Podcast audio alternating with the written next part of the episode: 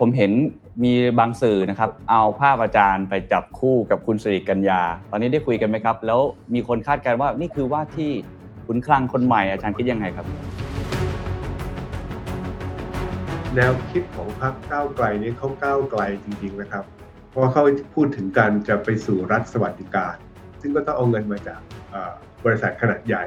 นักลงทุนก็จะเป็นห่วงว่าถ้างั้นผลตอบแทนของการลงทุนมันจะลดลงหรือเปล่า ซึ่งไม่ง่าย แต่ก็พอมีลู่ทาง อีกตัวแปรหนึ่งที่เขาต้องการจะทลายทุนผูกขาดเขาจะจัดการกันยังไงเขาจะพูดคุยกันยังไง หรือว่าในมุมมองอาจารย์คิดว่ามันจะเป็นอุปสรรคสำคัญแค่ไหน เรื่องของค่าแรงขั้นต่ำซึ่งจริง ๆ ก็ต้องบอกว่าทั้งก้าวไกลแล้วก็เพื่อไทยก็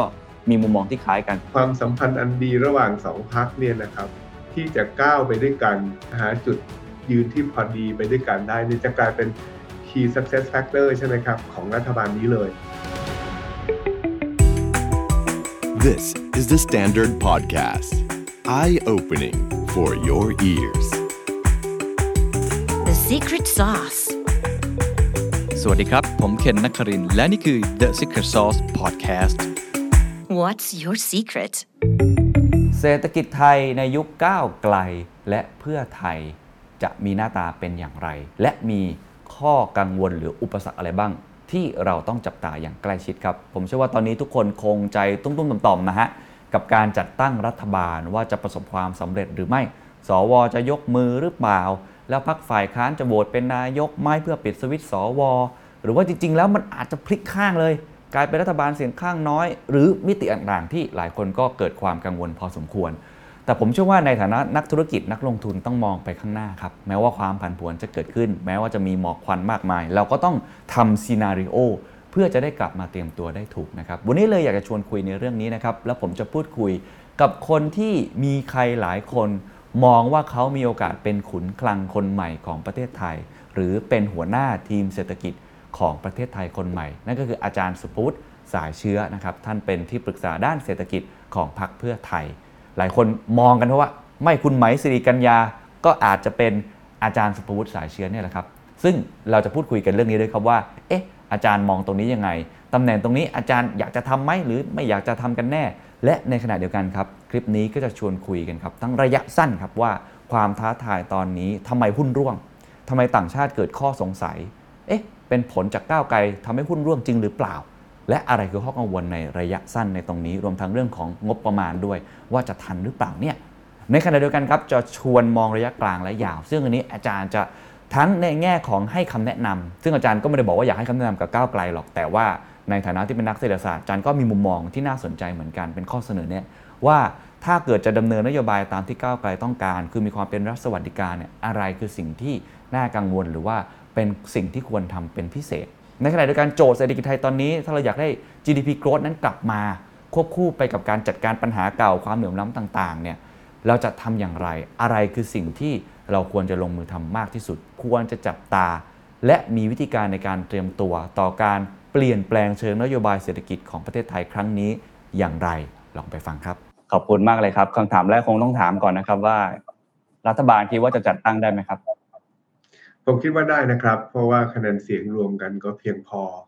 แล้วก็หลาย ๆ คนก็ต้องการให้ประเทศเดินไปข้างหน้าครับ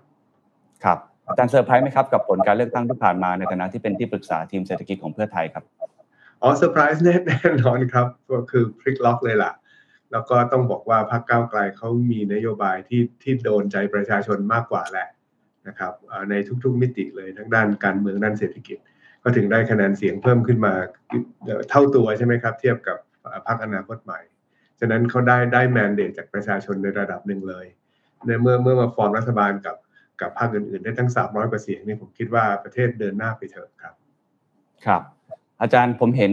มีบางสื่อนะครับ เอาภาพอาจารย์ไปจับคู่กับคุณสิริกัญญา ตอนนี้ได้คุยกันไหมครับ แล้วมีคนคาดการณ์ว่านี่คือว่าที่ขุนคลังคนใหม่อาจารย์คิดยังไงครับ คุณสิริกัญญาน่าจะได้เป็นรัฐมนตรีคลังนะครับ ผมคิดว่าด้วยด้วยเหตุผลต่างๆพรรคก้าวไกลเป็นแกนนำด้วย แล้วก็เป็นคนที่คุณสิริกัญญาเป็นคนที่ไปหาเสียงอย่างเข้มข้นที่สุดนะครับผมคิดว่าแล้วก็ข้อดีคือจะเราจะมีรัฐมนตรีคลังเป็นผู้หญิงคนแรกใช่ไหมครับผมคิดว่าก็ดีได้สร้างประวัติศาสตร์ครับ ครับ แล้วส่วนตัวอาจารย์นะครับ คิดว่าจะรับตำแหน่งอะไรไหมครับ ไม่ครับเอ่อที่ผ่านมาก็ไม่เคยรับตำแหน่งอะไรที่ จะต้องเข้าไปยุ่งเกี่ยวกับการเมืองเอ่ออย่างอย่างเต็มที่ เพราะว่าผมมีงานอยู่ที่ทำอยู่แล้ว แล้วก็บอกจริงๆว่าอายุก็มากแล้วนะครับ อายุ 66 แล้วอยากไปดูแลทำเรื่องอื่นดีกว่าสนุกกว่าเยอะเลยครับ ครับ แต่ว่ายังเป็นที่ปรึกษาได้อยู่ใช่ไหมฮะเอ่อผมคิดว่าที่ผมเป็นที่ปรึกษานโยบายเศรษฐกิจตอนก่อนเลือกตั้งนั้นก็คือ อันนั้นก็คงจบไปแล้ว อันนั้นจบไปแล้วนะครับ ถ้าสมมติว่าเอ่อ โดยรวมๆแล้วมีอะไรผมก็จะทำอย่างที่ผมเคยทำผมก็ยังเขียนบทความยังมีรายการวิทยุพูดเรื่องเศรษฐกิจทั้งของไทยและต่างประเทศ ก็ยังจะทำบทบาทนี้เดิมไป แล้วที่สำคัญก็ยังจะเป็นที่ปรึกษาให้กับกลุ่มธุรกิจการเงินเกียรตินกินพัฒระต่อไปครับ ครับได้ครับ เพราะฉะนั้นวันนี้คงจะถามในบทบาททั้งคนที่เป็นนักวิเคราะห์ แล้วก็เป็นที่ปรึกษาทีมเศรษฐกิจของเพื่อไทยมาก่อน ทีนี้ผมถามอาจารย์นี้ครับ ตั้งแต่วันที่ผลการเลือกตั้งออกวันจันทร์อังคารพุธที่ผ่านมา แม้กระทั่งวันนี้ที่เราอัดกันอยู่เนี่ยนะฮะเราจะเห็นเลยว่าตลาดหุ้นที่ค่อนข้างผันผวนแล้วก็ร่วงลงไป 20-30 จุด แล้วก็ยังค้างเติ่งอยู่ประมาณตรงนั้น มีหุ้นหลายตัวนะฮะตรงไฟฟ้าเอง หรือว่าเป็นหุ้นกลุ่มโทรคมนาคมที่ร่วงลงไปพอสมควร อาจารย์มองปรากฏการณ์นี้ยังไงมันเกิดจากอะไรครับ คือหนึ่งก็คงยังมีความไม่แน่นอนใช่ไหมครับ ที่ยังต้องยังมีคนตั้งคำถามอย่างที่คุณเคนก็ตั้งคำถามว่าตั้งได้หรือเปล่าไอเนี่ยนักลงทุนบางคนก็คิดอย่างนั้นเหมือนกัน ช่ไหมครับว่าเออตั้งได้หรือเปล่า หรือว่ามีปัญหาคลุกคลักระหว่างทางหรือเปล่า ตลาดหุ้นเนี่ยไม่ชอบความไม่แน่นอนอยู่แล้ว อันที่หนึ่งอันที่สองเนี่ยเราก็รู้ต้องยอมรับว่าในช่วงที่ผ่านมาเนี่ยประเทศไทยเราพูดกันบ่อยว่า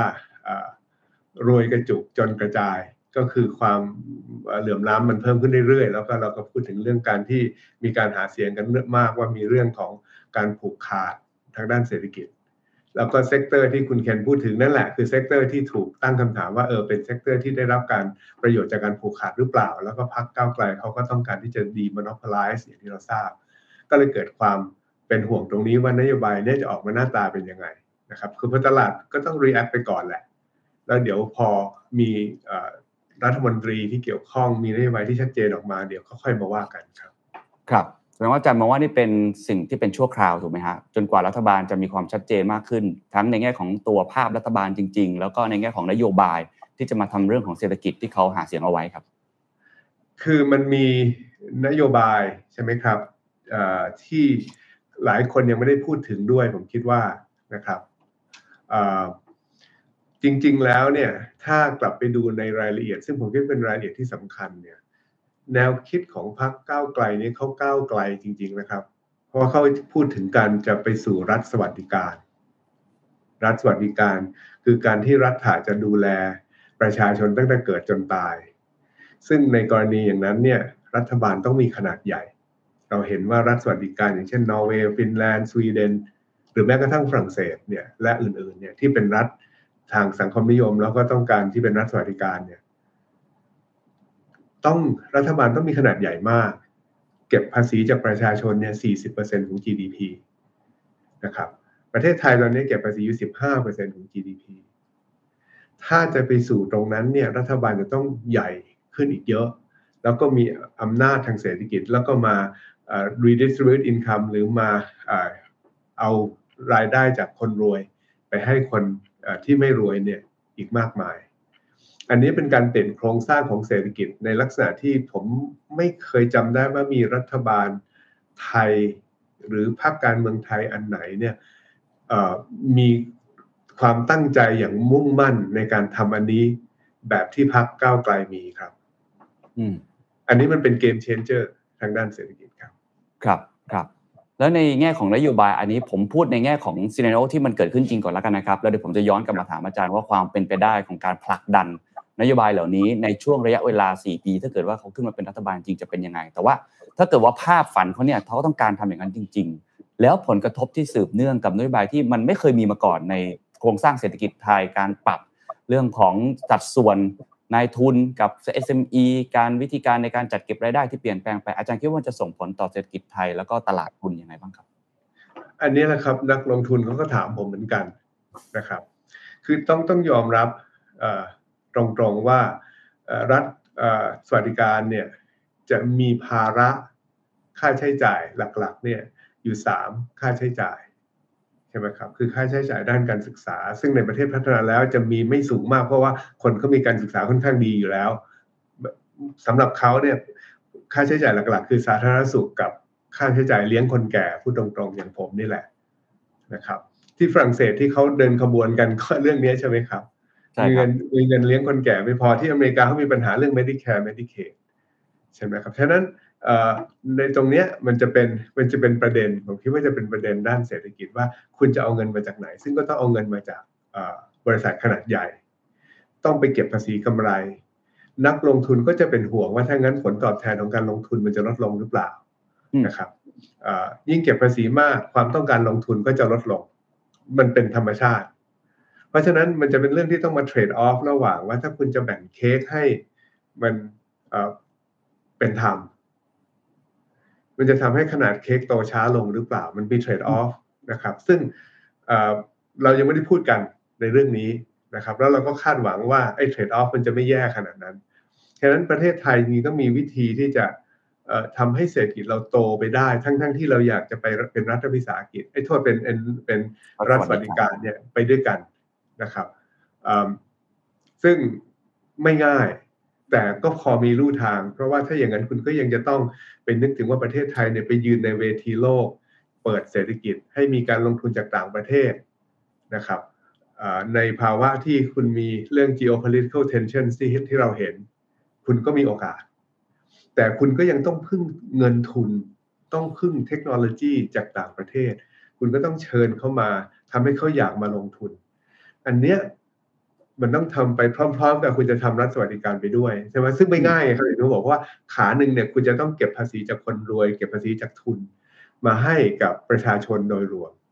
แล้วคุณยังต้องการให้ทุนโตด้วย ต้องการให้กำไรของทุนเขาโตเพราะเขาจะได้มาลงทุนเพิ่มครับแสดงว่ามุมมองแรกผมขอเจาะไปที่เรื่องของการทำรัฐสวัสดิการ ซึ่งเมื่อกี้อาจารย์พูดถึงทุนใหญ่ที่ต้องขยายเค้กด้วยไม่ใช่แค่กระจายก้อนเค้กในประเทศอย่างเดียวนะครับ ในมุมมองอาจารย์เองเนี่ยคิดว่า สิ่งที่เขาต้องคอนเซิร์นมากที่สุด เพราะนักลงทุนตั้งคำถามมากที่สุด หรือว่านักธุรกิจเองมีข้อกังวล เมื่อวานผมฟังอาจารย์ไพบูลนลินทรางกูลจากทิสโก้ท่านก็พูดเรื่องนี้เหมือนกันว่าเขาอยากให้รัฐบาลเนี่ย pro-business แล้วก็ขยายก้อนเค้กไปพร้อม ๆ กัน นี่คือมุมมองของอาจารย์นะครับทีนี้อยากถามอาจารย์ศุภวุฒิในฐานะที่เป็นที่ปรึกษาทีมเศรษฐกิจของเพื่อไทยด้วยที่น่าอาจจะมีส่วนร่วมในการคิดนโยบายต่างๆเพราะเขาก็กำลังร่าง MOU กันอยู่แบบนี้นะอะไรคือข้อ concern ที่สุดในมุมมองต่างชาติในมุมมองนักลงทุนหรือนักธุรกิจเองครับ ตอนหลังผมไม่ได้ไปเจอนักลงทุนต่างชาติบ่อยนักนะครับ แต่ว่าจากประสบการณ์เนี่ยก็รู้เลยว่าอะสมมุติว่าเราพูดตรงๆว่าเขาจะถามเราว่ายังไงอืมเขาจะถามเราว่า โอเค ประเทศประเทศไทยเนี่ย ยังมี political risk อยู่ใช่ไหมการตั้งรัฐบาล ฉะนั้นจะมี vacuum มีมีสูญญากาศในระยะสั้นใช่ไหมอ่าใช่ข้อที่หนึ่งข้อที่สองอ่ารัฐบาลใหม่ของคุณเนี่ยจะเอียงซ้ายมากขึ้นใช่ไหม ก็ต้องบอกว่าใช่อืมเอียงซ้ายมากขึ้นแปลว่าต้องการจะเก็บภาษีคนรวยมากขึ้นใช่ไหมเก็บภาษีเอ่อทุนใหญ่มากขึ้นใช่ไหมก็ต้องบอกว่าใช่เขาก็ถามว่าถ้าอย่างนั้นแล้วเนี่ยเอ่อเขาจะมาลงทุนในประเทศไทยทำไม เมื่อเทียบกับที่อื่นใช่ไหมครับ คือคุณที่ถามต้องพูดตรงๆนะนี่เราพูดกันตรงๆเลยนะว่า ถ้าผมผมตอนที่ผมนักวิเคราะห์แล้วไปเจอเขาเนี่ยเขาก็จะถามผมแบบนี้แหละนะครับ ผมก็ต้องมีคำตอบรัฐบาลก็ต้องมีคำตอบให้ ว่าจริง ๆ แล้วประเทศไทยเนี่ยเรามีโอกาสให้เขาในด้านไหนบ้าง ซึ่งอันนี้เราต้องเข้าไปในรายละเอียดแล้วล่ะ ว่าเราจะทำโอกาสที่ว่าทำให้เราน่าลงทุนยังไง อันนี้ไม่ใช่น่าลงทุนเฉพาะคนต่างชาตินะครับ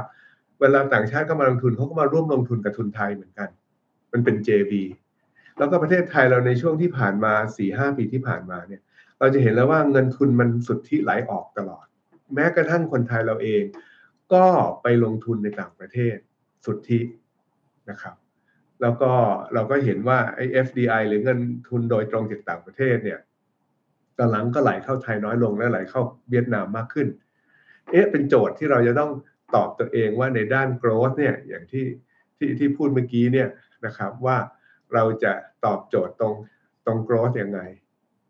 ด้วยพร้อมๆกันไปครับ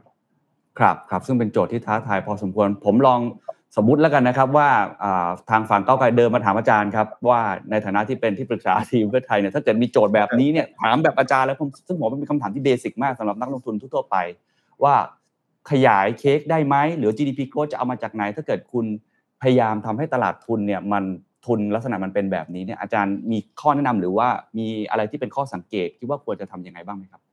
คือผมผมคิดว่าตรงเนี้ยมันจะแตกต่างกับตอนที่คุณหาเสียงเพื่อเพื่อได้คะแนนเสียงจากประชาชนคนไทย เพราะที่เราพูดเมื่อกี้เนี่ยเราพูดถึงต่างประเทศใช่ไหมครับมันเป็นคนละคนละออเดียนสละ ซึ่งตรงนี้เราก็สามารถจะพูดได้นะครับ เราก็พูดได้อย่างที่บอกว่าประเทศไทยก็ยังต้อนรับนักลงทุนจากต่างประเทศ แล้วเราก็มีศักยภาพอย่างเช่น ยกตัวอย่างอตอนที่ตอนตอนนี้เนี่ยนะครับผมคิดว่าถ้าเราบอกเรามีกำลังไฟเกินความต้องการมากเนี่ย อ่ออุตสาหกรรมที่ใช้พลังงานหนักมาก ๆ อันหนึ่งเนี่ยก็คือ semiconductor ใช่ไหมครับ ฉะนั้นครับใน Semiconductor Supply Chain เนี่ยก็มีผมผมทราบมาว่ามีการทำการวิจัยของเอ่อ Semiconductor Association ของโลก เขาบอกว่าประเทศไทยจริงๆแล้วเนี่ยมีศักยภาพในการทำเอ่อตรงส่วนของ Packaging กับเอ่อ Testing ของตัวอืม Semiconductor แล้วหรืออาจจะทำ Semiconductor ขนาดใหญ่หน่อยก็ได้นะครับ 30 นาโนมิเตอร์ก็ทำได้ ซึ่งนึกหมายเขาเขาเขาเห็นแล้ว นี่นี่คือการวิจัยของเขาเองเขาเห็นแล้ว เราเนี่ย facilitate ตรงนี้ได้ไหมยกตัวอย่าง แต่มันไม่ง่ายนะครับ มันมีต้องเรื่องน้ำก็ต้องมีให้พอบุคลากรก็ต้องมีให้พอด้วย แต่ว่าเราก็เห็นมาเลเซียก็ทำได้สิงคโปร์ก็ทำได้เกาหลีใต้ก็อยากจะมาลงทุนในประเทศไทยไต้หวันก็อยากมาลงทุนในประเทศไทยในเรื่องนี้เป็นต้นมันมีโอกาสครับคือรัฐบาลต้องเข้าไปเจาะลึก เจาะลึกเรื่องนี้แล้วก็ไปคุยกับนักลงทุนได้ มันมีฮะทำได้นะครับ แล้วก็เอ่อทีมของเอ่อก้าวไกลเขาก็ดูเหมือนกับเป็นคนที่รู้เรื่องการต่างประเทศดีเอ่อภาษาอังกฤษพูดกันได้เก่งคล่องแคล่วเนี่ย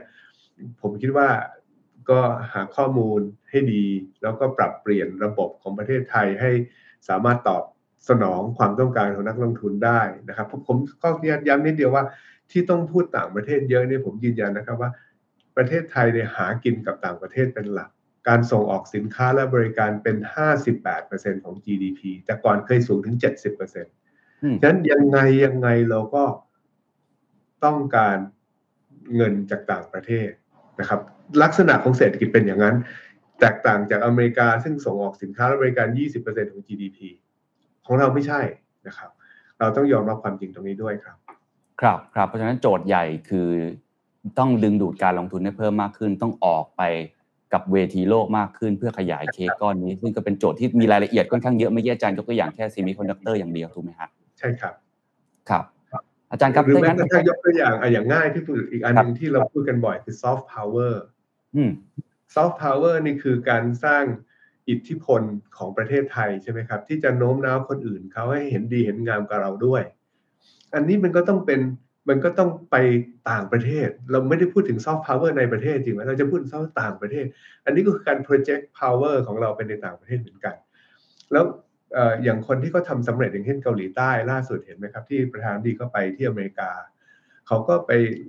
ลงนามไปไปเป็นพยานลงการลงนามของไอ้การการคอมมิ t เมนต์ของ Netflix ที่จะลงทุนสร้างหนังเกาหลี 2.5 พันล้านเหรียญสหรัฐเห็นข่าวใช่ไหมครับ ครับาพ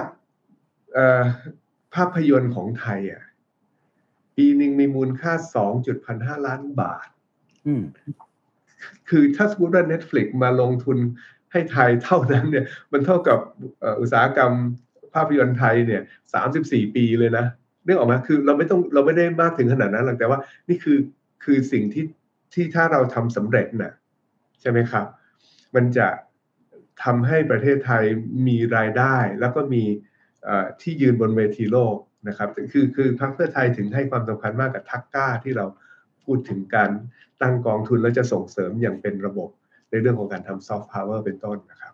ครับครับพออาจารย์แตะ 2 ประเด็นไม่ว่าจะเป็น soft power หรือว่า semiconductor ผมเลยอยากถามอาจารย์ในแง่ของ geopolitics หรือว่าภูมิรัฐศาสตร์ หลายคนก็ตั้งคำถามตรงนี้ค่อนข้างเยอะว่า โอเค ดึงดูดการลงทุนก็ส่วนหนึ่ง แต่ว่าเราจะพูดถึงการค้าอย่างเดียวก็คงจะไม่ได้ เราก็ต้องพูดถึงในเรื่องการทูตด้วย หรือว่าในแง่ที่เราไปติดต่อนโยบายต่างประเทศ ซึ่งตลอด 8 ปีที่ผ่านมาเราก็เห็นว่าในในส่วนตรงนี้เราไม่ค่อยโดดเด่นสักเท่าไหร่อาจารย์มีคำแนะนำตรงนี้ยังไงแล้วคิดว่ามันสำคัญอย่างไรกับภูมิรัฐศาสตร์โลกที่มันเปลี่ยนแปลงไปในวันนี้ครับผมคิดว่าไม่ต้องไม่ต้องไปแนะนำพรรคก้าวไกลเขามากกันนะครับ อย่างที่ผมเรียนเขามีการศึกษาสูงในต่างประเทศภาษาอังกฤษเขาก็ดี เราเป็นประชาธิปไตยเต็มตัวอย่างเงี้ย ทั่วโลกเขาก็คงออยากเชื้อเชิญให้เราขึ้นมายืนบนเวทีโลกอีกอผมผมเคยได้ผมได้โอกาสไปเจอท่านทูตทานข้าวเย็นกับท่านทูตเจ็ดประเทศเนี่ยก็ดูรู้เลยว่าเขามีความอยากจะ engage เรามาก ๆ คืออยากจะเข้ามาปฏิสันถานมาคุยมาขยายความสัมพันธ์อย่างมาก ๆ เลย อันนี้ไม่มีปัญหาเลยครับอนอกจากนั้นแล้วในเชิงของไออในเชิงของ geolocation ของเราเนี่ยมันก็ชัดเจนว่าเรามีเราเราเป็นจุดยุทธศาสตร์ของของโลกจริง ๆ ในในภาคในภูมิภาคเอเชียแปซิฟิกนะครับ คือพูดตรงๆนี้แต่ว่ามองดูเราก็เห็นว่าจีนเนี่ยเขาอยากจะลงมาข้างล่างผ่านเรานะครับ ส่วนญี่ปุ่นเนี่ยเขาอยากไปจากตะวันออกไปตะวันตกเขาก็จะพยายามไล่มาจากเวียดนามมาผ่านไทยมาผ่านพม่าข้ามไปถึงเชียงรายที่อินเดียไอ้ตรงกลางก็คือไทยเหมือนกันนะครับ อเมริกากับไทยเราก็เป็นพันธมิตรกันมามาช้านานอยู่แล้ว ฉะนั้นประเทศไทยเนี่ยเป็นอยู่ในจุดที่ถ้าเรา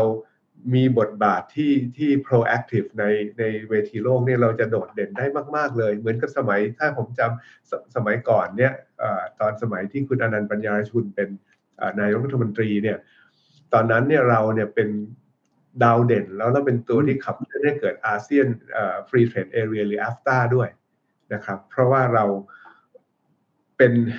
เหมือนกับประเทศที่มีขนาดใหญ่อยู่บนพื้นพื้นดินพื้นเอ่อพื้นที่ของเอเชียตะวันออกเฉียงใต้ แล้วเราก็รู้จักกับมหาอำนาจทุกคนมีความสัมพันธ์อันดี แล้วกลับไปสู่จุดนั้นเนี่ยทำไมจะไม่ได้ครับ อืม อืม อืม ครับ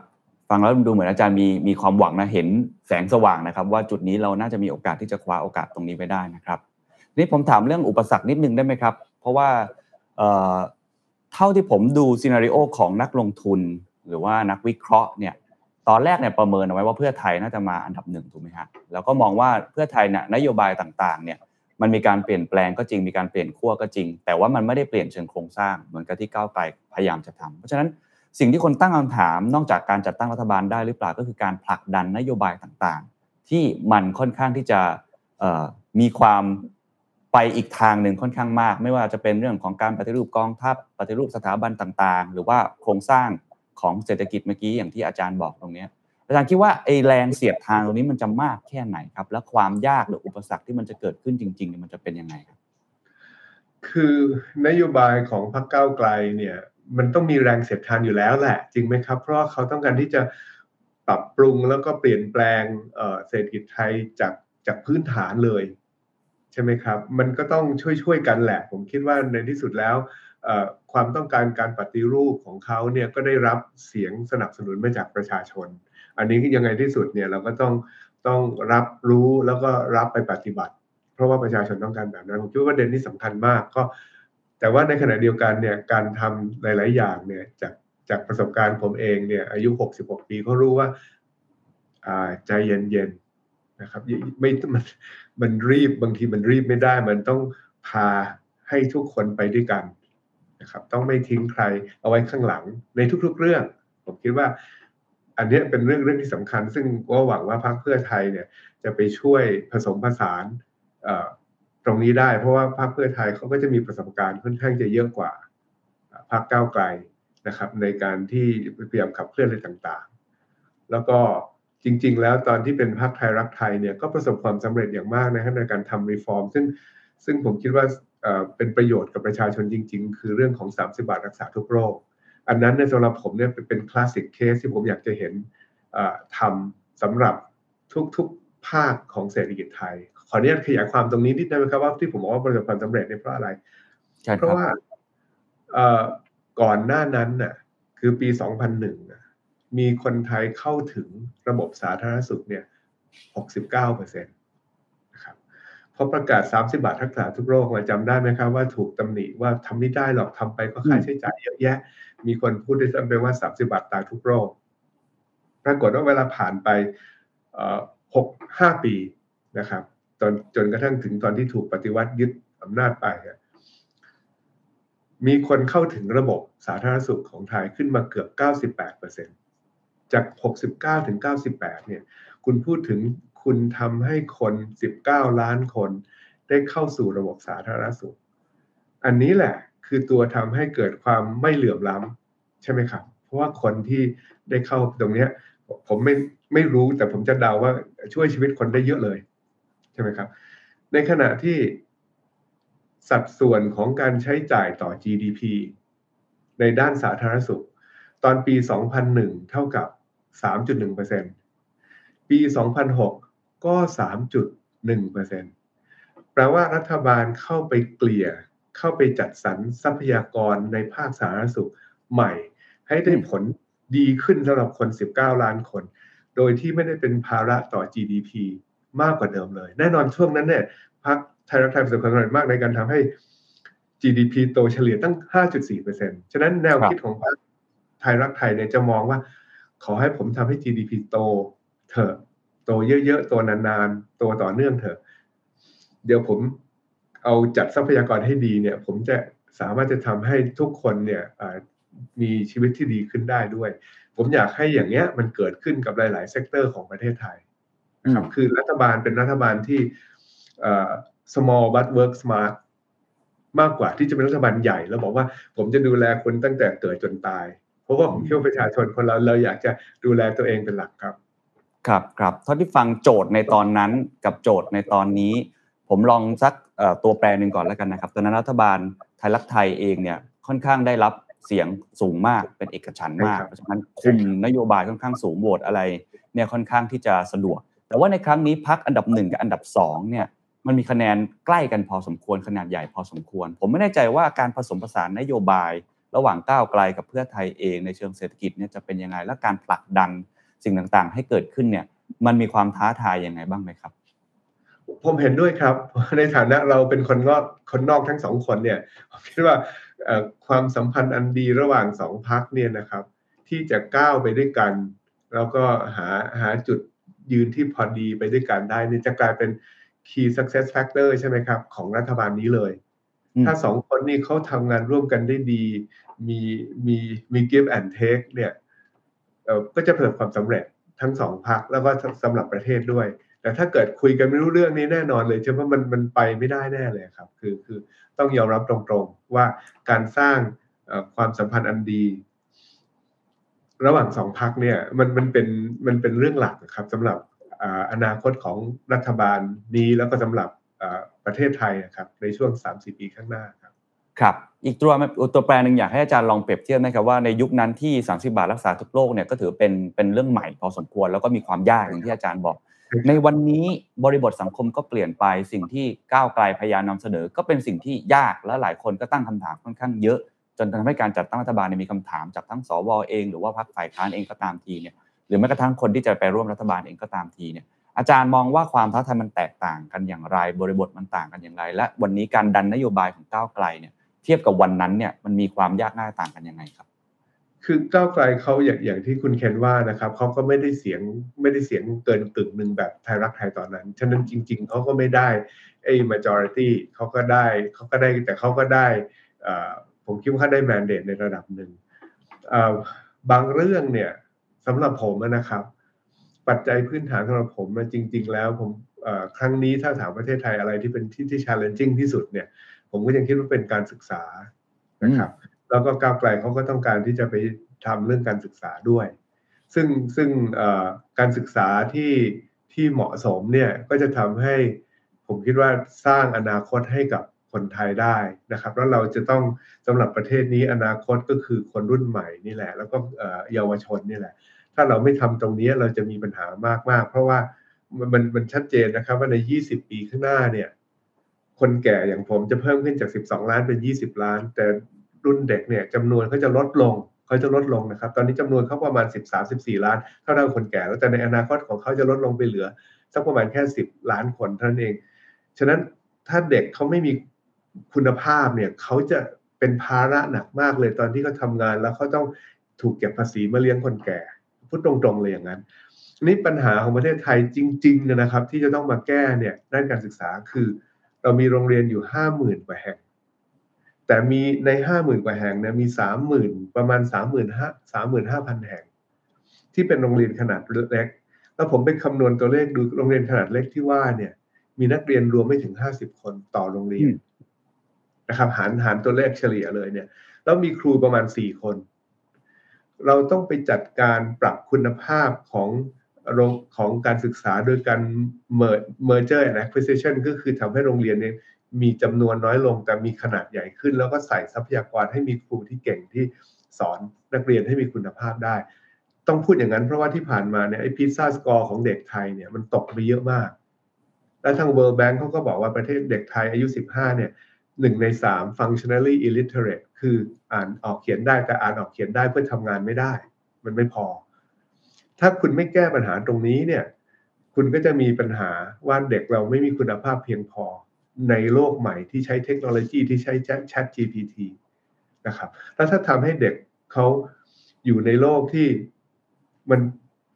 เขามีศักยภาพแล้วเขามีโอกาสเขาก็มีความสุขแล้วก็จะมีสงบสุขด้วย ผมคิดว่าประเด็นเป็นอย่างนั้น นะครับฉะนั้นครับนโยบายการศึกษาเนี่ยอยากจะทำให้นโยบายการศึกษาของไทยเนี่ย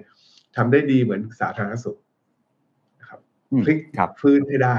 เป็นต้น แล้วอันเนี้ยจะแก้ปัญหาแม้กระทั่งปัญหาความขัดแย้งในสังคมที่เราเห็นปัจจุบันผมคิดว่าจะลดลงไปเยอะมาก ถ้าเราทำตรงนี้ได้ครับ ครับครับเป็นเรื่องของการศึกษานะครับที่อาจารย์อยากให้เน้น ผมเคยเห็นอาจารย์ให้สัมภาษณ์เรื่อง reskill upskill เหมือนกันบอกเป็นสิ่งที่อาจารย์เน้นที่สุดนะครับ ทีนี้ครับผมถามเพิ่มนิดนึงครับว่า อีกตัวแปรหนึ่งที่ผมผมคิดว่าน่าจะเป็นเป็นอุปสรรคค่อนข้างมากหรือเหมือนกันว่าก้าวไกลจะฝ่าด่านในตรงนี้ไปยังไง ก็คือการที่เขาต้องการจะทลายทุนผูกขาด ทีนี้ในทางเดียวกันเนี่ยไอ้คำว่าทุนเนี่ยจริง ๆ ในประเทศไทยเขาก็เป็นเป็นบริษัทขนาดใหญ่ในประเทศไทยถูกไหมฮะคิดว่ามันจะเป็นอุปสรรคมากน้อยแค่ไหน เพราะว่าเราเห็นแล้วว่ากลุ่มหุ้นหลาย ๆ ตัวที่ก้าวไกลเคย อาอาจจะมีอภิปรายอยู่บ้าง หรือว่ามีการฟ้องร้องคดีกันอยู่บ้างเนี่ยก็ร่วงลงไปพอสมควรเนี่ย เขาจะจัดการกันยังไงเขาจะพูดคุยกันยังไง หรือว่าในมุมมองอาจารย์คิดว่ามันจะเป็นอุปสรรคสำคัญแค่ไหนครับคือคืออย่างนี้ครับ เวลาคุณเคนเวลาเราพูดถึงเรื่องทุนผูกขาดเนี่ยทุนเนี่ยจะผูกขาดได้ด้วยจริง ๆ แล้วอาจจะสองลักษณะเท่านั้นครับ ลักษณะคือผูกหนึ่งคือผูกขาดแบบเทคโนโลยีคุณดีมากคนอื่นทำไม่เป็นทำไม่ได้อืมคุณถึงผูกขาดตลาด อย่างเช่น สตีฟจ็อบส์ทำ iPhone แล้วไม่มีใครทำ iPhone เป็นเลย อันนั้นผูกขาดนะครับ แต่อย่างนั้นเนี่ยผูกขาดในแง่ดี คือคุณเก่งอะ คุณสร้างอะไรขึ้นไม่มีใครทำมาก่อนเลย แล้วก็คนอื่นทำไม่ทัน คุณก็ผูกขาดในช่วงนั้นนะครับ กับผูกขาดในแง่ไม่ดี ซึ่งผูกขาดในแง่ไม่ดีที่เราว่าเนี่ย เราหมายถึงมักจะหมายถึงคุณได้คุณสามารถผูกขาดเพราะคุณไปอิงอำนาจรัฐ จริงไหมรัฐให้ คุณมีอำนาจผูกขาด อย่างเช่นเขาพูดถึงเรื่องสุราเสรีเนี่ยก็เพราะว่าที่ผ่านมามันไม่เสรีมันมีเจ้าที่ผูกขาดอยู่สองสองเจ้าเท่านั้นสามเจ้าเท่านั้นเป็นต้นนะครับ ผมเห็นด้วยเลยว่าผูกขาดแบบเนี้ยผมไม่เอา ด้วยด้วยเหตุผลนี้ครับผมถึง ผมถึงบอกว่าระวังอย่าให้รัฐบาลมีขนาดใหญ่เพราะรัฐบาลยิ่งมีขนาดใหญ่ รัฐบาลยิ่งมีอำนาจ แล้วพอรัฐบาลเอาอำนาจไปให้ใครผูกขาดเนี่ยนะครับ คนนั้นเขาก็จะได้ประโยชน์ แล้วเขาก็จะรู้ว่าเขาจะล็อบบี้รัฐบาล เพราะว่าผลประโยชน์มันได้สูงมากๆนะครับผมคิดว่าแนวทางแก้เนี่ยคือความโปร่งใสถ้าต้องรัฐบาลต้องให้การผูกขาด โปร่งใสมากๆเลย ซึ่งก้าวไกลเขาก็พูดในทำนองนั้น ซึ่งผมเห็นด้วยต่อไปนี้นะไอ้เรื่องการเปิดเผยข้อมูลตรงเนี้ยขอให้เป็นหลักว่าเปิดเผย และถ้าไม่เปิดเผยต้องอธิบายนะทำไมไม่เปิดเผย นึกออกไหมครับ แล้วก็พวกเราสื่อมวลชนเหมือนกันเราก็รู้บางทีเราไปขอข้อมูลเนี่ยทางการจะไม่ค่อยให้ จะบอกว่าต้องไปหาเหตุผลว่าทำไมเราจะเอาต้องกลับทางกันไงครับอืมเขาจะต้องเปิดเผยก่อนแหละแล้วถ้าเขาไม่ให้เนี่ยเขาต้องอธิบายเยอะแยะเลย เป็นต้นนะครับ ผมคิดว่าความโปร่งใสตรงนี้เอ่อการเอ่อแนวทางอันหนึ่งที่ผมเคยเสนอพรรคเพื่อไทย เพื่อจะเพิ่มความโปร่งใสแล้วก็การการปรับปรุงเรื่องข้อมูลเรื่องอะไรต่าง ๆ เนี่ย ก็คือเข้าเป็นสมาชิก OECD ซะอืมเป็นต้นนะครับ ซึ่งซึ่งอันนี้ทางพรรคเพื่อไทยเข้าใจว่าเขาก็เขาก็สนใจที่จะจะนำเสนอเหมือนกัน แล้วให้การทุกอย่างมีความโปร่งใสมากขึ้น แล้วก็ทางโน้นเขามีคำแนะนำในเรื่องความโปร่งใสยังไงการจัดซื้อจัดจ้างทำยังไงใช้มาตรฐานสากลก็ทำไป แต่ถ้าลองสมมุติว่าถ้าถ้าเอ่ออาจารย์เป็นเจ้าของนะกลุ่มธุรกิจขนาดใหญ่ต่างๆ แบบนี้เนี่ย ผมคิดว่าเขาคงกังวลพอสมควร อาจารย์ลองเดาใจดูสิครับว่าเขาเขาอยากเห็นอะไรหรือว่าอยากให้มันเกิดอะไรหลังขึ้นขึ้นจากนี้ครับคืออย่างนี้ครับมันจะมีปัญหาที่ว่าจะปัญหาจะเป็นอย่างนี้เอ่ออ่าเราพูดกรณีไฟฟ้าใช่ไหมครับ ที่มีเอ่อ availability payment อย่างเราพูดกันเนี้ยอันเนี้ยที่เราพูดกันแหละ ปัญหาคือมันอยู่ในคอนแท c t แล้ว ถ้าเกิดรัฐบาลไทยไปบอกว่าจะรื้อคอนแท c t อืมแล้วในที่สุดแล้วก็รื้อ สำเร็จแล้วก็ทำให้เกิดการได้ availability payment ลดลง มันจะทำให้ในอนาคตเนี่ยคนมาลงทุนใหม่เนี่ยถึงรัฐบาลไทยจะให้ availability availability payment ในสัญญา เขาก็จะต้องทำใจว่าไอ้ในสัญญาเนี่ยอาจจะถูกรัฐบาลต่อต่อไปรื้อได้ เราสร้าง uncertainty ในเชิงลบให้เขา เขาก็ต้องคำนวณผลตอบแทนเนี่ยบวก ความเสี่ยงของ uncertainty อันนี้ไปใน contract ฉะนั้นเราก็เลยจะได้โรงไฟฟ้าที่แพงขึ้น ผมคิดว่าประเด็นเป็นอย่างนั้นอันต้องยอมรับนะครับทางทางออกก็คือว่าจริง ๆ ในกรณีนี้เนี่ยเเราอาจจะต้องตัดสินใจว่าถ้าเราไม่ใช้ availability availability payment ซึ่งเป็นเหมือนกับสร้างสร้างไฟฟ้าสำรองเนี่ยเราใช้เทคโนโลยีสร้างไฟฟ้าสำรองวิธีอื่นได้ไหม คำตอบคือได้ในกรณีของประเทศไทยในส่วนหนึ่งเพราะผมคิดว่าตอนนี้ก็มีการเร่งทำโซล่าเซลล์ลอยน้ำบนเขื่อนแล้วเข้าใจว่าเราทำเขื่อนอุบลรัฐ แล้วก็จะทำเขื่อนอื่นๆด้วยเขื่อนสรินทรกันเลยได้ทำได้ตั้ง 14 เขื่อน ทั้งหมด ซึ่งจะสร้างไฟฟ้าสำรองตรงนั้นได้นะครับ แล้วเอาไฟฟ้าเนี่ยมาอยู่ที่แบตเตอรี่ ก็ได้แล้วก็ไปสู่การเป็นโลกสีเขียวมากขึ้นด้วย แทนที่ต้องใช้แก๊สที่เอาเข้ามาใช้อย่างปัจจุบันแล้วมันก็แพง แล้วเราก็แก๊สเราก็จะหมดอ่าวไทยก็จะลดลงไปเรื่อยๆ คือบางส่วนเนี่ยบางเรื่องเนี่ยเราต้องไปหาคำตอบดูทางเทคโนโลยีด้วยนะครับฉะนั้นตรงตรงนี้เนี่ยยกตัวอย่างผมก็ได้ไปคุยกับทาง World Bank เขาก็บอกว่าเขาเนี่ยก็ พร้อมที่จะให้คำแนะนำช่วยเหลือในคำนวณในการดูเรื่องอะไรพวกนี้เนี่ยเทคโนโลยีในโลกเนี่ยมันมีนะครับแล้วก็ทำให้การประมูลมันโปร่งใสเอ่อจัดซื้อจัดจ้างให้มีต้นทุนต่ำไม่ไม่มีคอร์รัปชันเนี่ยก็จะช่วยช่วยได้ คือในกรณีแล้วแต่กรณีอย่างกรณีนี้เนี่ยในความเห็นของผมเนี่ยเรารู้เนะครับว่าเรื่องโซลาร์เซลล์เนี่ยมันกำลังเป็นทางเลือกที่ใช้ได้จริง ๆ เพราะว่าแม้กระทั่งในครัวเรือนเราก็ยังจะให้ติดโซลาร์เซลล์ใช่ไหมครับครับ ซึ่งอันนั้นก็เหมือนกันคุณก็สามารถจะ facilitate ตรงนั้นได้อย่างที่เราทราบไงว่าตอนนี้เราก็เปลี่ยนจากอ่าอ่าจาก net billing เป็น net metering ซะทำให้มันเป็นทำให้อ่ามันมันเป็นธรรมกับกับคนที่เขาติดโซลาร์เซลล์เป็นต้นนะครับ ครับขอบคุณครับ อีกอีกประเด็นหนึ่งครับอาจารย์คือเรื่องของค่าแรงขั้นต่ำซึ่งจริง ๆ ก็ต้องบอกว่าทั้งก้าวไกลแล้วก็เพื่อไทยก็มีมุมมองที่คล้ายกันเพียงแต่ว่าดีกรีความ มากน้อยเนี่ยอาจจะแตกต่างกัน คิดว่ามันจะมีผลกระทบต่อตัวเศรษฐกิจหรือว่าตลาดทุนมากน้อยแค่ไหนไหมครับ ก็มีผลแล้วนะครับ คุณเคนถ้าดูดูหุ้นที่เกี่ยวข้องกับส่วนนี้อย่างเช่นหุ้นของโรงแรมแล้วก็เอ่อร้านพัตตาคารอะไรต่างๆเนี่ยหุ้นก็ลงไปแล้วนะครับ เพราะว่าครับเขารู้ว่าฝ่ายส่วนนี้ก็จะต้องพึ่งแรงงานค่อนข้างเยอะเอ่อคืออันนี้เนี่ย ในฐานะนักเศรษฐศาสตร์เนี่ยผมจะไม่เห็นด้วยอยู่แล้วนะครับกับ minimum wage ในเชิงที่ว่าจริง ๆ แล้วก็ไม่มีใครอยากได้ minimum wage หรอก มันเป็นทางผ่านเท่านั้นเองอืมวันนี้ถ้าคุณตั้ง minimum wage เอาไว้สูงเนี่ยมันมันไม่ผ่านนะเพราะเวลานักเศรษฐศาสตร์เราทำการวิจัยเราจะรู้เนี่ยว่าถ้าคุณตั้ง minimum wage ไว้สูงเนี่ยสิ่งที่จะเกิดขึ้นคือเด็กใหม่ที่ไม่มีประสบการณ์เนี่ยจะหางานไม่ได้เลย เพราะว่าถ้า minimum wage สูง ผมก็เอาคนที่มีเอ่อเนื่องจากผมต้องจ่ายแพง ผมก็ต้องเอาคนที่มีประสบการณ์อยู่แล้วสิ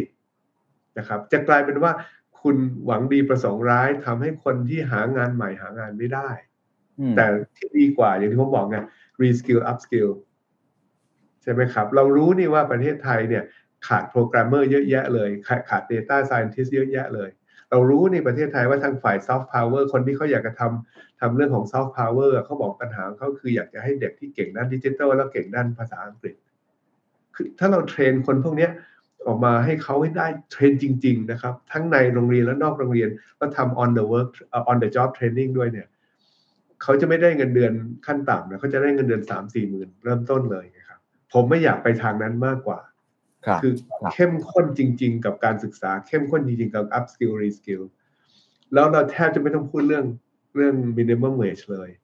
อืมนะครับครับคือในใจได้อยากไปทางนั้น อาจจะฟังดูโลกสวยแต่ว่าก็ถ้าเพื่อไทยทำเรื่องสาธารณสุขได้ ช่วยคนตั้งสิบ19ล้านคนได้เนี่ยทำไมอันนี้ครับจะทำไม่ได้นะครับเพราะเด็กครับตรงเนี้ยมีจำนวนเด็กอยู่นี่ประมาณสักสี่ห้าล้านคนเท่านั้นแหละที่เราจะต้องอัปเกรดนะครับ ครับครับแต่ว่าปัญหาเสียงไปแล้วครับอาจารย์ทั้งคู่เลยนะฮะ คนหนึ่งครับ450 บาท อีกคนหนึ่ง600 บาท การคิดว่าถ้าเกิดเขาผลักดันออกมาจริง ๆ ผลกระทบจะเป็นอย่างไร แล้วอาจารย์มีข้อกังวลอะไรบ้างก็ก็ก็ต้องคาดหวังนะครับว่าเขาทำให้เศรษฐกิจโตได้อย่างก้าวกระโดด แล้วทำให้ไอ้ 450 บาทเนี่ยเป็นต้นทุนจริงของแรงงานนะครับอืม คือคือต้องเพียงแค่นั้นเลยคือไม่มีทางอื่นผมคิดว่าไม่มีทางอื่นหรอกครับ เพราะว่าถ้าไม่อย่างนั้นเนี่ยสิ่งที่จะเกิดขึ้นก็คือเด็กจะหางานไม่ได้ คนที่ไม่มีไม่เอ่อไม่มีทักษะไม่มีประสบการณ์จะหางานไม่ได้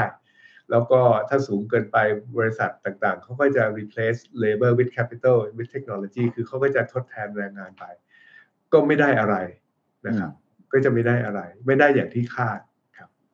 ครับครับ ผมเห็นในนโยบายของพรรคเพื่อไทยมีอันหนึงที่น่าสนใจ แล้วก็เลยอยากจะชวนอาจารย์คิดต่อครับ บอกว่า GDP growth 5%อ่าหลังจากที่เราโตต่ำเตี้ยเรียดินมาตลอด 10 ปีที่ผ่านมาเนี่ยนะครับคำถามของผมคือ5%อาจารย์คิดว่ามันมีความเป็นไปได้มากน้อยแค่ไหน เอามาจากไหนครับไม่ง่ายไงครับ ผมเรียนว่าไม่ง่ายอ่ามันไม่ง่ายอ่าแต่ของเขาก็ไม่ได้ต่ำขนาดนั้นนะครับเฉลี่ยก่อนโควิดนี่สามเปอร์เซ็นตนะคครัรับบแล้วก็ตอนโควิดเนี่ยมันก็แย่มากเพราะว่าจากโควิดเนี่ยเรายังไม่ได้ฟื้นเลยถ้าเฉลี่ย อย่างคุณเห็นว่าถ้าเฉลี่ยรวมโควิดด้วยเนี่ยเราจะแทบโตได้แค่เฉลี่ยปีละปีละสองเปอร์เซ็นต์หนึ่งเปอร์เซ็นต์กว่าๆอันนี้ไม่เถียงเอ่อมีทางโอกาสตรงไหนเอ่อเราคิดแบบนักเศรษฐศาสตร์นะครับ แรงงานเรามีลดลงอืมทุนจะแพงขึ้นเพราะดอกเบี้ยโลกเป็นขาขึ้นอืมที่ดินก็จำกัด น้ำก็มีน้อยลง พลังงานก็แพง นี่คือสนี่คือปัจจัยการผลิตทั้งหมดเลยนะครับ มันไม่ดีสักอย่าง ทางออกมีทางเดียวนะคุณต้องหาเทคโนโลยีมาทดแทนทุกอย่างนี้เลย จริงไหมครับ มันมันคำตอบมันจะอยู่ในใน constraint ที่เราเห็นเนี่ยครับอืมนั้นประเทศนี้จะต้องพยายามเน้นการหาเทคโนโลยีใหม่ ๆ มาเสริม ศักยภาพของประเทศ ซึ่งเทคโนโลยีใหม่ ๆ อาจจะคิดค้นขึ้นเอง ปรับปรุงเทคโนโลยีของคนอื่นมาใช้ หรือเอาเทคโนโลยีต่างประเทศเข้ามา แต่มันต้องทุกอย่างมันต้องวนอยู่ในเทคโนโลยีผมผมยกตัวอย่างเร็วๆนะครับ ภาคที่ต้องการเทคโนโลยีมากที่สุดคือภาคการเกษตร ภาคการเกษตรของไทยคิดเป็นสัดส่วน 8.5%ของ GDP ผลผลิต แต่ใช้แรงงาน 30%แต่ใช้ที่ดิน7เอ่อ45%แสดงว่าคุณใช้ทรัพยากรประสิทธิภาพต่ำมากจริงไหมครับ คุณถึงต้องใช้ตั้ง30 40กว่าเปอร์เซ็นต์เพื่อผลิตแค่ 8.5%จะเพิ่มประสิทธิภาพตรงนั้นยังไง คุณก็ต้องลงทุนและใช้เทคโนโลยีไปทำให้ทุกอย่างมันดีขึ้น นะครับ แล้วที่ผ่านมาเราก็ไม่ได้ทำอย่างนั้น เพราะว่าเราเห็นเลยว่าผลผลิตต่อไร่ไม่ได้เพิ่มขึ้น อันเนี้ยรัฐบาลต้องบอกโอเค ผมจะไปขับเคลื่อนภาคเกษตรเนี่ยไม่ใช่ขับเคลื่อนภาคเกษตร โดยการไปเอ่อพูดถึงเรื่องพักชำระหนี้ชาวนา มันไม่ตอบมันไม่ตอบโจทย์พูดตรงอืมๆแต่ถ้าไปบอกโอเคไหนเทคโนโลยีใหม่ ๆ ที่มาใช้ในภาคเอ่อการผลิตทำยังไง อย่างเช่นข้าวเนี่ย คุณจะต้องทำ laser land leveling คือทำให้ดินเนี่ยมีเสมอกัน จะได้ใช้น้ำน้อย มันมีเครื่องเครื่องที่ถมดินให้เรียบให้เสมอกัน คุณต้องใช้เทคโนโลยีนาเปียกผสมนาแห้งทำให้ข้าวโตได้แข็งแรงขึ้น คุณต้องใช้ multi spectral vision กับ AI ที่จะสามารถที่จะใช้ภาพดาวเทียมเนี่ยถ่ายมาแล้ววิเคราะห์ว่า พื้นที่ตรงนี้ตรงไหนขาดปุ๋ยตรงไหน เริ่มมีน้ำเยอะตรงไหนน้ำน้อย แล้วคุณจะได้สามารถทำให้อ่อ พืชผลเนี่ยโตได้ดีโดยที่ไม่ได้ใช้แรงงานเยอะเพราะคุณใช้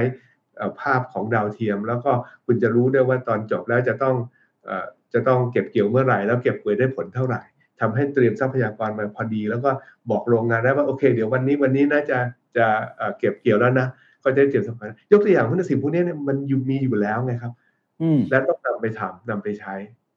อันเนี้ยก็เป็นสิ่งที่รัฐบาลเนี่ยช่วยขับเคลื่อนได้อีกเหมือนกัน แทนอืมที่ จะบอกว่าประกันรายได้กับประกันราคา ซึ่งอันนั้นเนี่ยถามว่าในระยะสั้นมันดีไหมมันดี แต่ในระยะยาวมันไม่ encourage innovation มันไม่ได้ทำให้คุณอยากที่จะไปปรับเปลี่ยนวิธีการทำงาน เพราะว่ามันค่อนข้างที่จะรอให้รัฐบาลบอกเลยว่าเดี๋ยวจะได้ไร่ละไร่ละพันห้าร้อยบาท มันไม่ต้องทำอะไร ซึ่งมันเห็นภาพชัดไงครับว่า ยกตัวอย่าง ในช่วง 10 ปีที่ผ่านมาการส่งออกทุเรียนจาก 6,000 ล้านบาทขึ้นมาเป็น 1 0 0 0 0แสนล้านบาทเนี่ยทเท่าๆกับข้าวแล้วนะ ทุเรียนเนี่ยปลูกก็ยากหาตลาดก็ยาก แต่ถ้าเขาทำสำเร็จเนี่ยเราเห็นเลยประเทศไทยเนี่ยมี success story คือทุเรียน แล้วผมจะเดาว่ารัฐบาลไม่ได้ไปช่วยเขาหรอกเขาทำเขาเองเป็นหลักจริงไหมครับ รัฐบาลช่วยบ้างแหละส่งเสริมเรื่องต่างๆ แต่ว่าถ้าถ้าไปถามเขาเนี่ยเขาทำเขาเองกันทั้งนั้นนะครับ จากพันล้านบาทส่งออกมาเป็นหนึ่งแสนล้านบาทนะครับ ครับ อันนี้คือมุมมองหนึ่งในแง่ของตัวการพัฒนาเชิงเทคโนโลยีนะครับ ผมเห็นอาจารย์เคยให้สัมภาษณ์อันนี้เหมือนกัน ซึ่งผมว่าน่าสนใจก็คือว่า อาจารย์มองว่าการหา new S curve ใหม่ๆ หรือว่าบุญใหม่แล้วกันเรียกว่าคำนี้แล้วกัน อาจารย์มองว่าน่าจะมาจากภาคบริการมากกว่าที่จะเป็นอุตสาหกรรมหนักใช่ครับทั้งนี้จริงๆแล้วพื้นที่ EEC เขาก็สร้างไประยะหนึ่งแล้วพยายามดึงดูดนักลงทุนจัดการพื้นที่อะไรต่างๆทำไมอาจารย์มองว่าอาจารย์อยากจะไปในทางบริการมากกว่าที่จะเป็นอุตสาหกรรมต่าง ผมผมไม่ได้อยากไป แต่ผมสงสัยว่าคนไทยเรามีทักษะตรงนั้นเนี่ยครับคือคืออย่างนี้ภาคบริการที่ผมว่าเนี่ยเราบูมอยู่แล้วคือการท่องเที่ยว ใช่ไหมครับ จากท่องนักท่องเที่ยวมาไม่กี่ไม่กี่ห้าหกล้านคนมาเป็นสี่สิบล้านคน อันเนี้ยแสดงว่าเรามีทักษะอยู่แล้ว แล้วเรามีจุดจุดแข็งตรงนี้อยู่ในหลาย ๆ ด้าน ผมเพียงแต่บอกว่าถ้างั้น ถ้าคุณอัปเกรดจากทัวริซึมไปเป็น medical tourism ทำไมจะทำไม่ได้ แล้วกำลังทำอยู่ด้วยโรงโรงพยาบาลในในตลาดหลักทรัพย์ที่ที่ทำสิ่งพวกนี้อยู่เนี่ย PE เขาสูงเลยแหละใช่ไหมครับ เพราะว่าเวลาเขาต้องมาดูแลสุขภาพในประเทศไทยเนี่ยเขาใช้จ่ายต่อหัวสูงขึ้นอีกเยอะเลยกว่าแค่สามสี่หมื่นล้านเออความสามสี่หมื่นบาทต่อหัวที่ที่เราคำนวณกันอยู่ แล้วนอกจากนั้นเนี่ยเราทำพวกเเราทำพวกการท่องเที่ยวเชิงสุขภาพได้อีกด้วยนะครับ เราพูดถึงเรื่องเอ่อเรื่องของเออการเป็น semi retirement home ก็ได้อีกด้วย ใช่ไหมครับเอ่อหมายความว่ายังไงก็ถ้ามหาเศรษฐีในยุโรปในอเมริกาเขาจะหนีหนาวมาทุกปีปีละสองสาเดือน แล้วมาอยู่ที่ประเทศไทยเนี่ย เราสามารถจะสร้างรายได้อีกทั้งเยอะแยะเลย ฉะนั้นไอ้ service economy อันเนี้ยมันเป็นสิ่งที่เราอัปเกรดได้ไงครับ จากปัจจุบันที่เป็น เป็นท่องเที่ยวเฉยๆไปเป็นในการทำในส่วนอื่นๆได้ แล้วก็การท่องเที่ยวการทำอะไรสิ่งพวกนี้มันเป็นซินเนจีกับคนไทยเราเอง สมมุติว่าเราบอกว่าเราอยากทำตัวเองให้เป็น medical hub นะครับ เราก็จะสามารถช่วยดูแลผู้สูงอายุในประเทศไทยได้ด้วย รัฐบาลจะเก็บภาษีได้มากขึ้น ก็เอาภาษีนี่ยไป subsidize healthcare ของคนคนผู้สูงอายุของคนไทยด้วย เพราะเราก็จะต้องมีดีมานอยู่ดีแหละ ใช่ไหมครับ อันนี้มันต้องคงจะต้องมีการขยายฐานของการผลิตบริการตัวนี้อย่างมาก เช่น คุณอยากจะสามารถตั้งมหาวิทยาลัยเทรน หมอเทรนพยาบาล ที่เมืองไทยเลยไหมล่ะสำหรับใช้ในประเทศไทยแล้วใช้ในภูมิภาค ใช่ไหมครับ แก้กฎเกณฑ์อะไรยังไงก็แก้ไปสิ คุณก็มีโอกาสใหม่แล้ว ก็ในเมื่อเขาก็เดินทางกันมามาตรวจ ร่างกายที่เมืองไทยมาเปลี่ยนเข่าที่เมืองไทยมาทำโน่นทำนี่ที่เมืองไทยทำไมเราไม่ขยายทำเป็น integrated supply chain ตรงนี้เลยตั้งแต่เทรนหมอพยาบาลล่ะ ใช่ไหมครับ แล้วอันเนี้ยมัน non polluting ด้วย คุณไม่ต้องมีปัญหาว่าคุณเกิดภาวะสิ่งแวดล้อมอย่างโน้นอย่างนี้แต่ต้องแก้เรื่องการเผา เผาสังข้าวเผาสังข้าวโพด เผาอ้อยก่อนนะครับ คุณก็จะบอกว่าคุณจะเป็น healthcare medical center ของภูมิภาคได้ครับ ครับครับขอบคุณครับ ขอย้อนกลับมาคุยเรื่องระยะสั้นนิดหนึ่งครับมาคุยเรื่องเงินเงินทองทองครับเรื่องของพรบงบประมาณรายจ่าย ซึ่งวันนี้หลายคนก็คาดการณ์ซีนาริโอเหมือนกันว่าค่อนข้างกังวล เพราะว่าแม้ว่าจะเห็นชอบร่างไปแล้วก็ตามที แต่ว่ารัฐบาลใหม่ที่มาเนี่ยนะฮะก็จะมีทางเลือกสองทางถูกไหมคือเอากรอบงบเดิม แล้วก็อ่าที่เรียกว่าขาดดุลไปแล้วเนี่ยประมาณ6 0แสนล้านบาทนะผมดูตัวเลขนะครับมาเป็นกรอบในการจัดทำงบปี 67 เลยแล้วก็ทำได้เร็ว หรือว่า ถ้าเกิดว่าเขาจะทำใหม่หมดเลยตามสิ่งที่เขาหาเสียงมา ผมไม่แน่ใจว่าอาจารย์มองเรื่องนี้ยังไงครับผมว่าเขาคงต้องทำใหม่หมดนะครับ ผมจะเดาว่าเขาต้องทำใหม่หมดเพราะฉะนั้นต้องเป็นความสามารถของของพรรคร่วมใช่ไหมครับที่จะเอ่อมีฉันทามติเร็วๆในการที่จะแก้รื้อก็รื้อให้เร็วใช่ไหมครับ เพราะว่ามันจะช้าไปมันจะผ่านงบประมาณน่าจะผ่านสักปลายไตรมาสหนึ่งมั้งผมสงสัยว่าครับ อืมอืม ซึ่งถ้าถ้ามันเป็นซีนารีโออย่างนั้นจริง ๆ มันจะส่งผลกระทบยังไงบ้างครับ ถ้าเกิดว่ามันล่าช้าไปเพราะว่าไม่รู้จะเอางบมายังไงครับผมผมว่าไม่มากนะถ้าถ้าเปรียบเทียบแล้วเพราะว่าเพราะว่าจริง ๆ แล้วเนี่ยงบประมาณของประเทศไทยเนี่ยเอ่อมันจะประมาณสัก 20%ของ GDP ใช่ไหมครับ แต่ที่เป็นห่วงมากกว่าคือเศรษฐกิจโลกไงว่าอ๋อเออเดี๋ยวเกิดปลายปีนี้เดี๋ยว เศรษฐกิจอเมริกาเขาชะลอตัวลงรุนแรงทาง Bank of America เมอร์ลินที่เป็นพันธมิตรของพัทระเขาก็สงสัยว่าเอออาจจะมี short recession ตอนปลายปีหรือเปล่า คือเศรษฐกิจถดถอยตอนปลายปีหรือเปล่าที่อเมริกา ใช่ไหมครับเศรษฐกิจจีนตอนนี้ก็ดูแล้วฟื้นแผ่วกว่าที่คิด คือไม่ได้ฟื้นดีอย่างที่คิดนะครับ แล้วก็จำนวนตัวเลขนักท่องเที่ยวจีนที่มาก็ก็ไม่ได้สูงเท่าเป้าในช่วงหลังนี้นะครับที่ยูเครนเขากำลังจะเร่งรบกันมากขึ้น ยูเครนเพิ่งได้รับอาวุธมาจากนาโตครบมือกำลังเราก็ไม่รู้จะส่งผลกระทบต่อราคาเอ่อสินค้าโภคภัณฑ์ราคาปุ๋ยอะไรยังไง ปัจจัยพวกนี้มากกว่าที่จะทำให้ผมเป็นห่วงว่าตอนปลายปีนี้ที่ยังไม่มีงบประมาณเนี่ยอืมมันมากระทะกระแทกกับเศรษฐกิจประเทศไทยก่อนเลยด้วยซ้ำใช่ไหมครับ ฉะนั้นรัฐบาลคงจะต้องมี agility สูงอะนะครับ ต้องมีความความคล่องว่องไวอย่างมากเลย ผมไม่ทราบว่าจะทำยังไงได้ แต่ว่ามันจะต้องคิดถึงตรงนี้ด้วย แล้วก็ตรงนี้อย่างที่ผมบอกมัน 58%ของ GDP รัฐบาลก็ประมาณเป็นแค่ 20%ของ GDP ครับ อืมครับเห็นภาพครับ เพราะฉะนั้นชวนคุยเรื่องเศรษฐกิจโลกนิดหนึ่งครับ เอาประเด็นร้อนๆในตอนนี้ก็คือเรื่องของ debt ceiling นะครับครับที่พยายามจะขยายเพดานหนี้ออกไป อาจารย์มองเรื่องนี้ยังไงครับเขาจะขยายได้ไหมครับ แล้วผลกระทบเกิดขึ้นเป็นไงครับผมคิดว่าขยายได้นะครับ เพราะว่าต้องขยาย แล้วก็คือคือเราเราเราติดตามเรื่องนี้ดูเราจะรู้ว่าตอนเนี้ย ทั้งสองพักเขาซีเรียสแล้วอืมนะครับ เพราะว่าเขาอย่างทางอย่างเช่นทางเดโมแครตเนี่ยก็ให้ที่ปรึกษาของโจไบเดนมาลีดกันเจรจารวมทั้งมีเอ่อผู้อำนวยการสำนักงบด้วยเขาเขาเจรจากันอย่างจริงจังเนี่ย ตั้งแต่สักสี่ห้าวันที่ผ่านมาแล้ว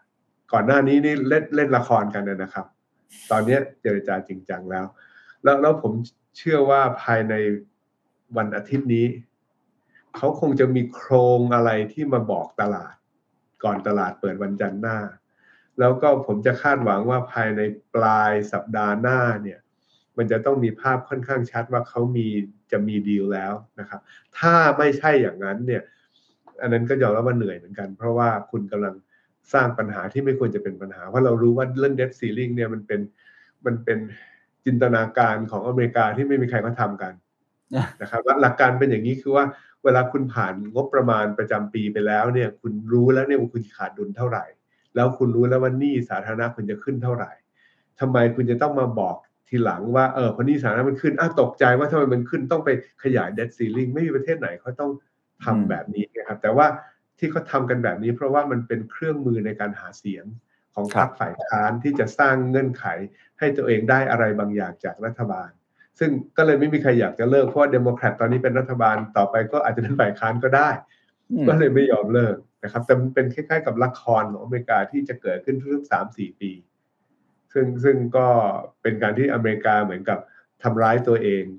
นะครับเพราะว่าความน่าเชื่อถือของเขามันก็จะลดลงไป เพราะเพราะไอ้การมาเล่นละครกันอ่า ทุกๆสามสี่ปีแบบนี้ครับ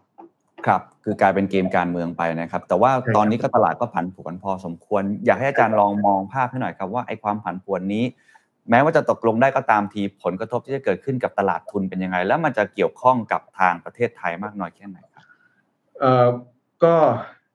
ณขณะนี้เนี่ยมันก็กระทบกับเศรษฐกิจอเมริกาในระดับหนึ่งนะครับ วิวิธีที่นักเศรษฐศาสตร์นักวิเคราะห์เราดูเราดูเรียกว่า credit default swap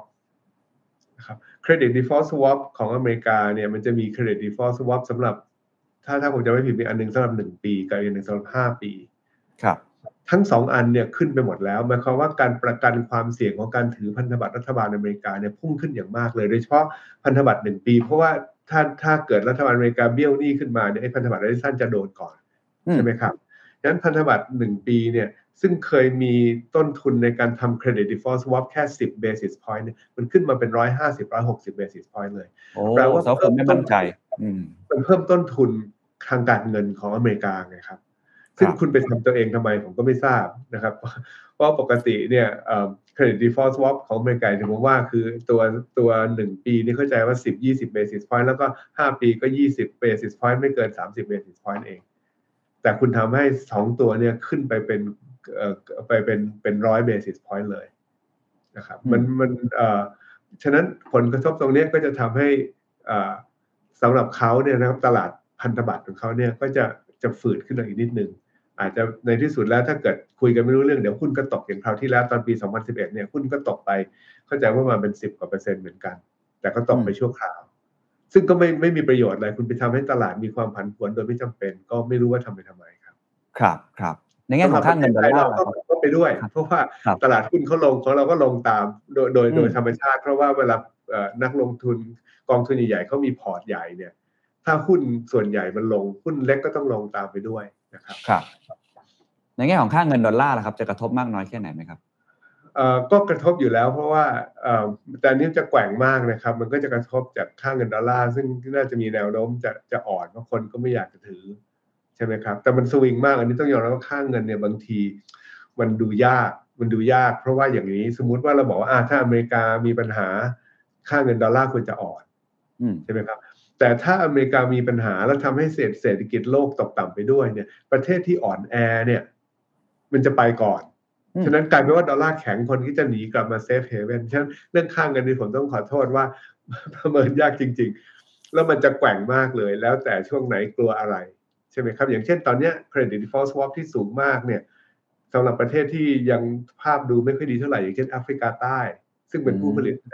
ทรัพยากรต่างๆเยอะแยะเนี่ยถ้าเกิดอเมริกามีปัญหาแล้วสหรัฐอเมริกามีปัญหาเพิ่มขึ้นไปเนี่ยดีไม่ดีคนหนีมาเข้า safe haven แล้วหนีออกจากตราตราสารแล้วก็เอ่อเงินของตลาดเกิดใหม่ไปเข้าดอลลาร์ก็ได้นะครับ ยกตัวอย่างเพราะฉะนั้นอันนี้ไม่กล้าไม่กล้าคาดการณ์เรื่องค่าเงินครับ ครับครับพอดูจากตัวแปรนี้ ผมคราวนี้ไปรวมอีกตัวแปรหนึ่งไม่แน่ใจว่ามันบริบทมันใกล้กันมากน้อยแค่ไหน คือเรื่องของเงินเฟ้อที่เราเริ่มเห็นทิศทาง พอสมควร อาจารย์คิดว่าเฟดจะทำการเริ่มเปลี่ยนทิศหรือยังครับ จะหยุดการขึ้นดอกเบี้ยแล้วจะเปลี่ยนอะไรยังไงบ้างไหมครับ คือตอนนี้มันมีความขัดความความเห็นที่แย้งกันระหว่างเฟดกับตลาดนะครับอืมตลาดล่วงหน้าเนี่ยบอกว่าโอเค เดี๋ยว ตอนนี้ดอกเบี้ยนโยบายอเมริกาอยู่ที่ 5 ถึง 5.25 ตลาดบอกว่าเดี๋ยวคนปลายปีนี้จะลงไป 50 basis point เฟดล่าสุดเนี่ยบอกว่าไม่เอ้า ผมจะอยู่ที่ 5 นี่แหละ เพราะว่าผมยังปราบเงินเฟ้อได้ไม่อยู่หมัดเลยอืมซึ่งซึ่งตรงเนี้ยมันถึงเป็นจุดต่างกันนะครับ ขึ้นอยู่กับว่าแนวโน้มของเงินเฟ้อจะลงยังไง ผมมาสงสัยว่าเงินเฟ้ออเมริกาเนี่ยมันจะลงยากกว่าที่ตลาดคิด แล้วก็เฟดก็เลยจะไม่ลดดอกเบี้ยนะครับ แล้วถ้าดอกเบี้ยอยู่สูงนานๆเนี่ยมันก็จะ เอ่อเป็นความเสี่ยงเหมือนกัน เพราะว่าเวลาดอกเบี้ยสูงเนี่ยมันไม่ค่อยดีหรอกสำหรับระบบนะครับ ที่อเมริกาเราเห็นชัดว่าไอ้ที่แบงก์ล้มๆไปเนี่ยส่วนหนึ่งเนี่ยเป็นเพราะว่าดอกเบี้ยสูงนะครับ ส่วนใหญ่เลยล่ะผมคิดว่าดอกเบี้ยสูงเราสูงนานต้องเรียนคุณเคนอย่างนี้ว่าเอ่อมันมีเอ่อสิ่งที่เกิดขึ้นที่ที่ปรากฏการณ์ที่มันแปลกก็คือ inverted yield curve หมายความว่าครับดอกเบี้ยระยะสั้นเนี่ยมันสูงกว่าดอกเบี้ยระยะยาว ซึ่งสถานการณ์แบบนี้คือดอกเบี้ยระยะสั้นที่อเมริกาคือพันธบัตรรัฐบาล 2 ปียิวมันอยู่ที่ 4%ดอกเบี้ย 4%แล้วก็พันธบัตรเอ่อ10 ปีมันจะกลายไปอยู่ที่ 3.5 เนี่ยไอ้ yield curve มัน invert แบบเนี้ยมันทำให้แบงก์เนี่ยขาดทุนมหรือกำไรน้อย แล้วก็ที่แบงก์อเมริกาล้มล้มล้มล้มไปเนี่ยตราบใดที่มี inverted yield curve เนี่ยไอ้ความเสี่ยงเรื่องแบงก์ล้มเนี่ยมันไม่หายไปหรอกครับอืม นะครับเพราะว่าอืมแบงก์ส่วนใหญ่ลักษณะของแบงก์คือการก็เรียกว่าเอ่อ borrow short and lend long คือแบงก์เนี่ยจะอ่าปล่อยจะจะจ่ายดอกเบี้ยเอ่อระยะสั้นให้กับผู้ฝากเงิน แล้วก็จะเอ่อจะเอ่อปล่อยกู้ให้กับดอกผู้เบี้ยกู้ระยะเงินยาวอืมที่ดอกเบี้ยระยะยาว ซึ่งครับที่ผ่านมาเวลา yield curve มันปกติดอกเบี้ยระยะสั้นมันต่ำดอกเบี้ยระยะยาวสูงแบงก์ก็ว่ากำก็ไรมีกำไร ตอนนี้อืพอมมัน invert ครับเนี่ยกำไรจะหายากทันทีอะครับ โดยเฉพาะสำหรับแบงก์เล็กที่ที่ที่ต้องการ คนฝากเงินที่มีเงินจำนวนใหญ่ ๆ ก้อนใหญ่ ๆ แล้วก็ไม่ได้รับการคุ้มครองเนี่ย มันเขาเขาหนีได้ง่ายมากเร็วมากครับ ครับครับเมื่อกี้อาจารย์พูดเรื่องเงินเฟ้อนิดหนึ่งฮะผมว่าหลายคนใจไม่ค่อยดี นึกว่าทิศทางเงินเฟ้อน่าจะดีขึ้นแล้วเห็นตัวเลขมันลดลงมาแล้ว แล้วก็ส่งผลกับครับประเทศไทยด้วยที่ทำให้เงินเฟ้อน่าจะโอเคขึ้น แต่ว่าอาจารย์มองว่ามันไม่ได้ลงง่ายขนาดนั้นหรอครับด้วยสามเหตุผลนะครับ อันที่หนึ่งเนี่ยเอ่อไอ้ geopolitics เนี่ยมันทำให้ต้นทุนการผลิตเพิ่มขึ้น เพราะคุณไม่ใช้ global supply chain คุณจะต้อง split supply chain คุณทำ reshoring friendshoring อะไรก็ว่าไป มันมีต้นทุน ใช่ไหมครับ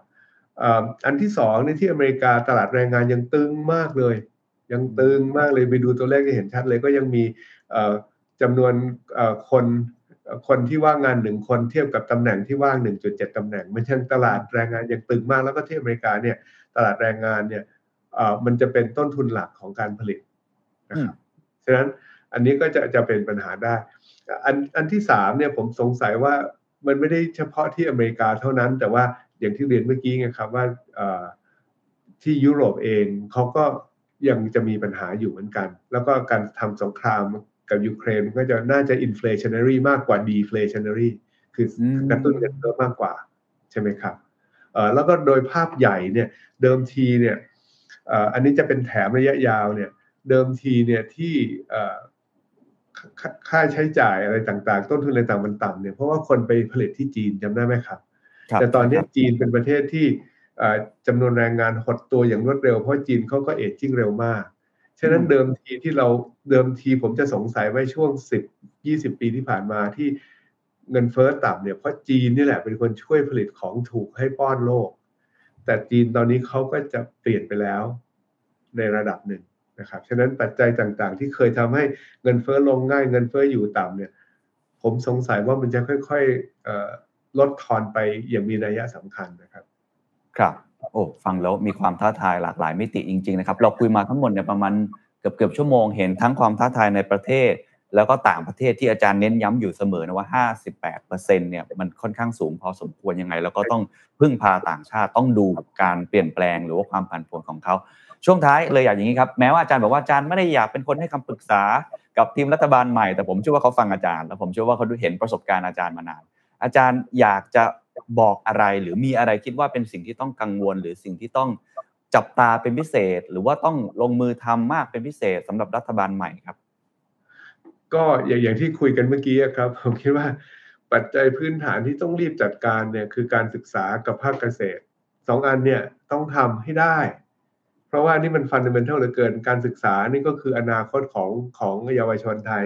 ภาคเกษตรก็ 30%ของแรงงานใช่ไหมแล้วก็เป็นกลุ่มคนที่ที่กลุ่มคนที่ยากจนที่สุดนะครับ